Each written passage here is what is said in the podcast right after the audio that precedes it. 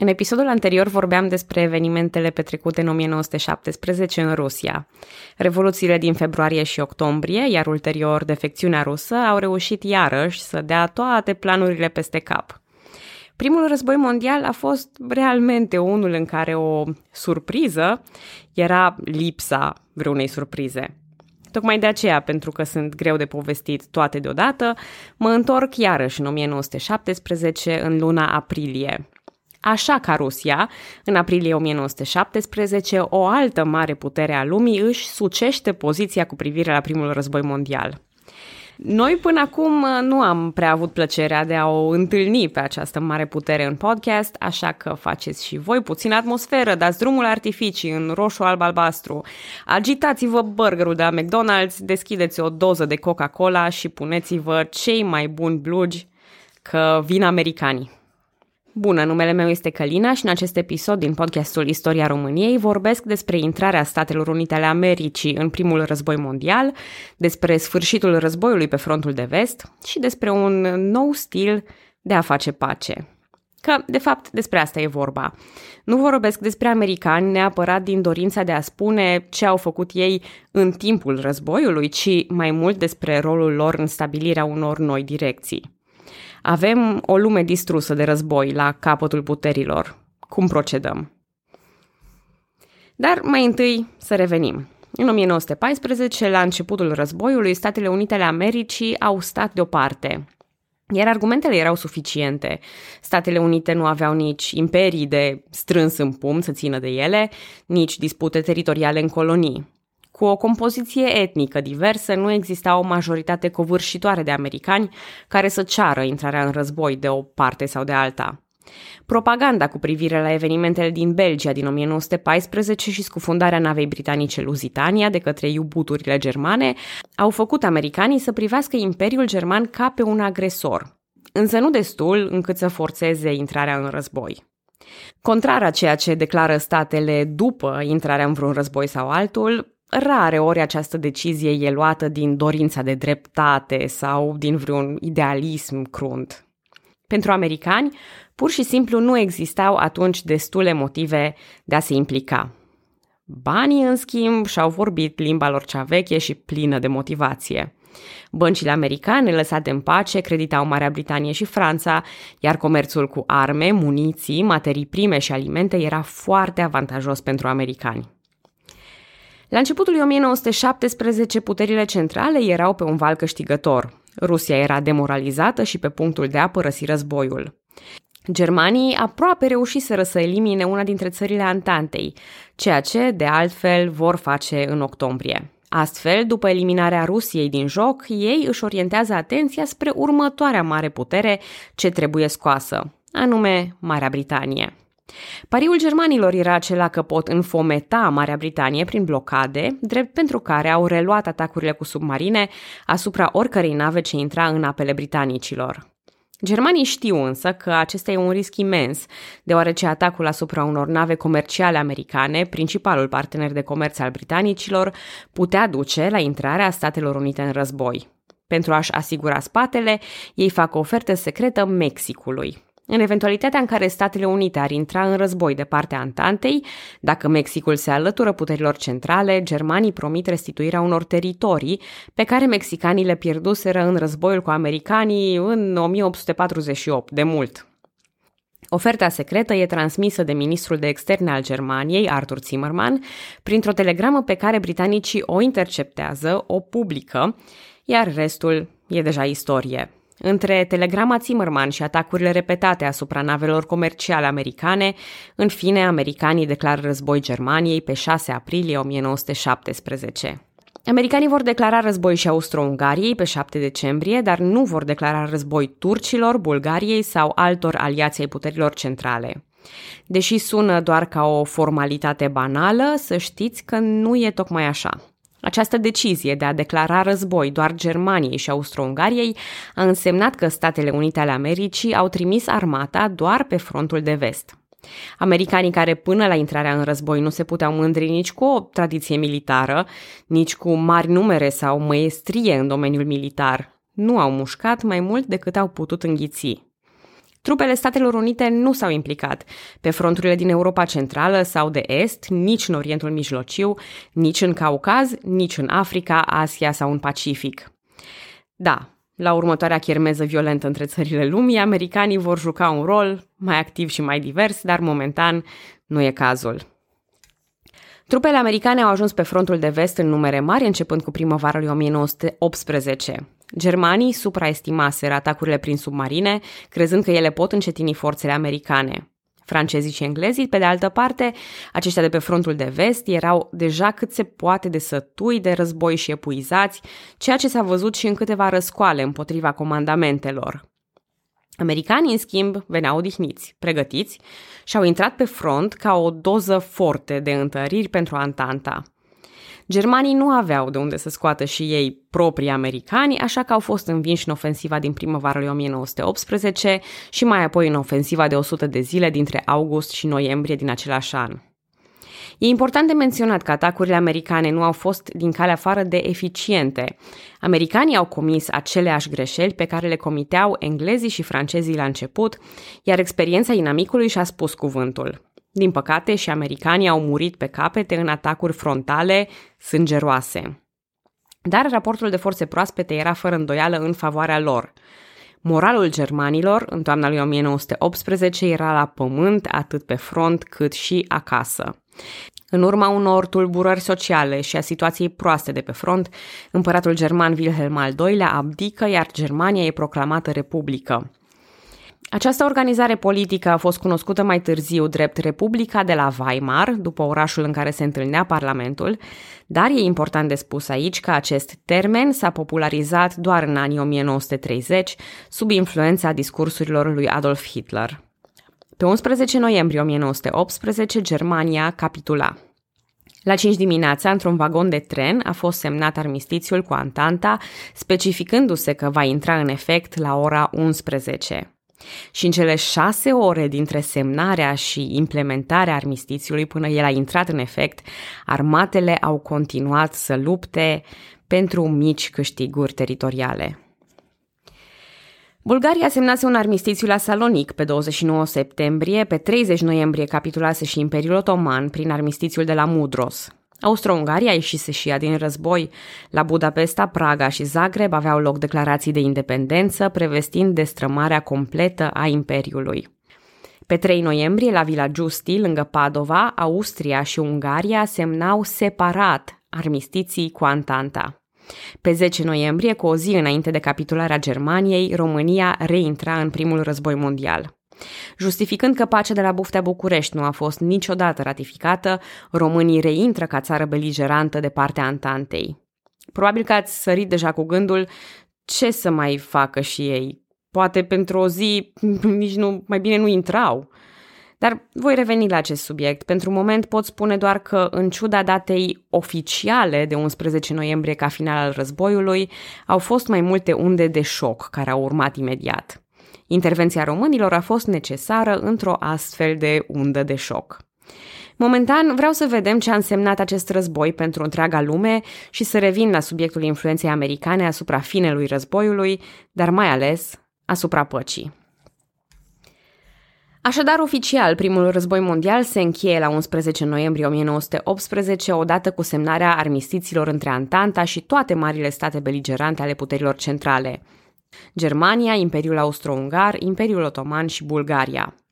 În urma acestui război dispăreau de pe harta lumii patru imperii, german, austro-ungar, otoman și țarist. Dinastiile de Hohenzollern din Germania, Habsburgii, dinastia otomană și dinastia Romanov dispăreau și ele odată cu imperiile lor. Odată cu colapsul imperiilor, multe state independente apăreau pe hartă, iar sistemul democratic era brusc la modă, inclusiv în fostele imperii, unde se organizau, după încheierea războiului, alegeri quasi universale. În primăvara lui 1918 izbucnea și pandemia de gripă spaniolă, numită astfel nu pentru că Spania ar fi fost sursa, ci pur și simplu pentru că Spania era neutră în război, iar presa ei liberă putea să raporteze despre această boală. Între morțile din război și cele de gripă spaniolă, per se, e greu de tras o linie. Un milion și jumătate de armeni au murit în genocidul din Imperiul Otoman. 1,4 milioane de militari francezi muriseră în război, 2 milioane de militari germani și 1,1 milioane de militari austro-ungari, asemenea. Serbia fusese lovită din plin, a pierdut 16% din populație, din întreaga populație, nu doar din populația activă militar, unde au fost procente mari și pentru asta în alte țări. România, cu o populație de 7,5 milioane, pierduse 250.000 de militari și 430.000 de civili, adică 9% din populația ei totală. Alături de aceștia, 120 de militari români au fost doar răniți. La nivelul întregii Europe au murit 8 milioane de militari, 7 milioane au rămas cu handicap permanent, iar 15 milioane au fost răniți grav. În Franța se inventase termenul de fețe sparte pentru soldații desfigurați în război, care au fost marginalizați și stigmatizați social. Asta deoarece, la începutul războiului, rănile la cap nu erau tratate cu prioritate, considerându-se cauze pierdute.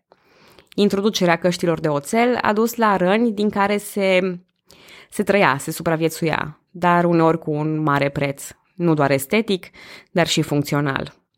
În cazul civililor, morțile au survenit din cauza foametei, a lipsei de aprovizionare sau atenție medicală, dar și din cauze conexe, precum represaliile, tulburările sociale și altele. Unele țări au trebuit să facă față unor crunte realități, unor noi crunte realități. Timp de sute de ani, civilii britanici nu au avut nicio teamă de invazii, deoarece poziția lor pe insulă îi proteja. Brusc, aviația și gazul otrăvitor făceau această pasivitate britanică imposibilă. Pentru toată lumea a fost primul război în care s-a murit mai mult în lupte decât de boli aferente frontului. Trauma colectivă de după război a dus la expresia generația pierdută. Realmente, o generație întreagă de oameni a văzut orori atât de mari încât e discutabil cât și-au putut reveni din ea. Europa a fost umplută de monumente și muzee pentru amintirea celor căzuți. Unele dintre acestea enumerau victimele războiului, altele sunt pur și simplu monumente ale soldatului necunoscut. Literatura, artele plastice, muzica, toate reflectau experiențele abrutizante ale războiului. Au pornit atât mișcări naționaliste cât și internaționaliste, în timp ce unii se orientau spre pacifism, alții se înarmau până la dinți, considerând esențial a se apăra de un nou eventual război. Cinismul și nihilismul erau rampante, cu unele persoane convinse că acest război fusese realmente sfârșitul lumii. Sau cel puțin al sistemelor de până atunci. Comunismul și socialismul au înflorit în acest context, prin care ideologii precum capitalismul sau imperialismul deveneau discutabile. O altă schimbare enormă de identitate și ideologie pe care nu pot să nu o discut a venit din partea femeilor. Deoarece bărbații fusese răplecați pe front, multe femei au trebuit să preia din rolurile tipic masculine. Deși prin Revoluția Industrială femeile au primit ocazia de a munci în afara casei, schimbând treptat rolurile sexelor, niciodată schimbarea nu fusese atât de drastică. Mai țineți minte că războaiele dinaintea primului război mondial fusese în general scurte, dar acum, după patru ani dați peste cap, femeile nu voiau să se întoarcă la aceleași roluri. Chiar dacă bărbații erau dispuși să-și primească înapoi rolurile clasice, pentru femei asta nu mai era fezabil. Mai apoi, numeroase femei au rămas văduve, chiar având copii în grijă. Morțile numeroase ale bărbaților de pe front au dus și la un surplus de femei în societate care nu puteau, nu aveau de unde să-și găsească un partener și erau obligate a se întreține singure. Această nouă femeie modernă era într-un fel o premieră socială, nu pentru că nu existase anterior, ci pentru că ele aveau acum o masă critică de astfel de cazuri. Până și lucruri pe care nu le-am vedea direct legate au contribuit la emanciparea femeilor, spre exemplu, raționarea unor bunuri, precum materialele pentru îmbrăcăminte, a dus la scurtarea fustelor și a rochiilor sau la fabricarea pantalonilor pentru femei, schimbând moda. Dreptul la vot pentru femei a devenit și el un subiect important de discuție, având în vedere că femeile au contribuit din plin la efortul de război. Femeile intrau pe deplin în societate și asta nu se mai putea opri. În România, în mod specific, unele femei care întruneau anumite criterii aveau drept de vot la alegerile locale începând din 1929. Constituția din 1938 avea să acorde mai târziu dreptul de vot femeilor la alegerile generale, însă natura acestei Constituții punea anumite bariere pentru ambele sexe, alfabetismul și vârsta de 30 de ani împliniți. Economia a cunoscut și ea o recesiune puternică. Mai multe firme care s-au axat pe partea de armament sau produse specific militare au dat faliment în urma încheierii războiului. Germania nu putea să plătească reparațiile de război decât cu împrumuturi bancare de la Statele Unite ale Americii.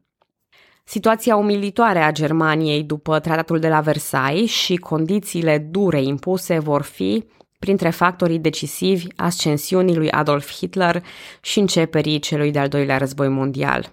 Ceea ce mă duce la următorul punct important, de fapt la următoarele 14 puncte importante. Cum s-a făcut pacea?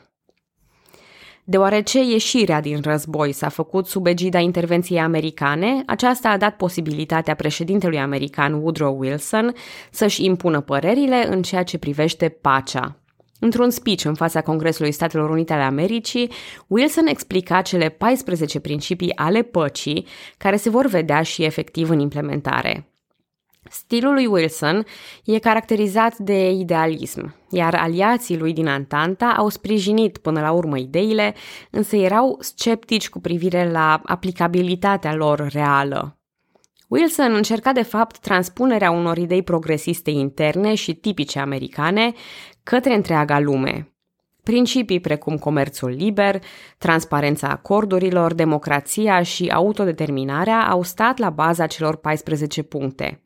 Această nouă ordine urma să asigure o pace reală, nu doar un nou echilibru al puterilor.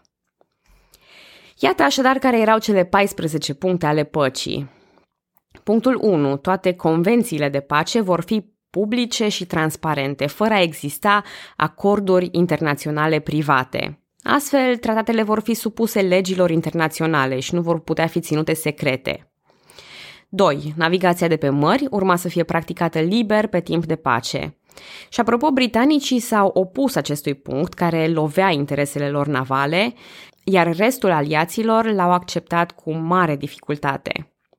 Punctul 3. Îndepărtarea barierelor economice, condiții egale pentru comerțul internațional între toate națiunile care vor fi de acord cu principiile păcii. 4. Dezarmarea statelor prin reducerea armamentelor la nivelul minim necesar securității țărilor. 5 subiecte legate de colonii, în speță coloniile create în război, așa cum au fost cele germane. 6. Atragerea Rusiei în rândul națiunilor doritoare de pace, obținerea colaborării Rusiei pentru menținerea stabilității politice internaționale. Punctul 7. Reinstaurarea suveranității Belgiei, retragerea ocupației militare de acolo. 8. Alsacia și Lorena vor reveni Franței. 9. Frontierele Italiei vor fi trasate după principiul autodeterminării naționalităților 10 analog în cazul Ungariei. Aceasta a permis de altfel și extinderea României, dar și apariția Cehoslovaciei, Austriei, Ungariei și a viitoarei Iugoslavie. Punctul 11. România, Serbia și Muntenegrul vor fi evacuate de puterile centrale, iar teritoriile ocupate retrocedate. Voi discuta mai în detaliu exact ceea ce s-a petrecut pentru România în mod specific, dar ca rezumat, e vorba despre retrocedarea Dobrogei și extinderea în Banat, Crișana, Maramureș, Bucovina și Basarabia. Tot în cadrul celui de-al 11-lea punct, Serbia primea acces la mare și se stabilea că relațiile dintre statele balcanice vor fi determinate prin înțelegeri bilaterale, cu garanții internaționale pentru independență politică și integritate teritorială. Punctul 12. Tot în baza principiului autodeterminării se desființa Imperiul Otoman. Bosfor și Dardanele urmau să fie circulate liber. 13. Trasarea granițelor Poloniei, inclusiv crearea coridorului polonez care delimita Prusia Orientală de restul Germaniei și ieșirea la Marea Baltică prin Danzig. 14 și discutabil poate cel mai important punct, crearea unei instituții internaționale pentru menținerea păcii, cu drepturi egale pentru, citez, cei mari și cei mici, denumită Liga Națiunilor.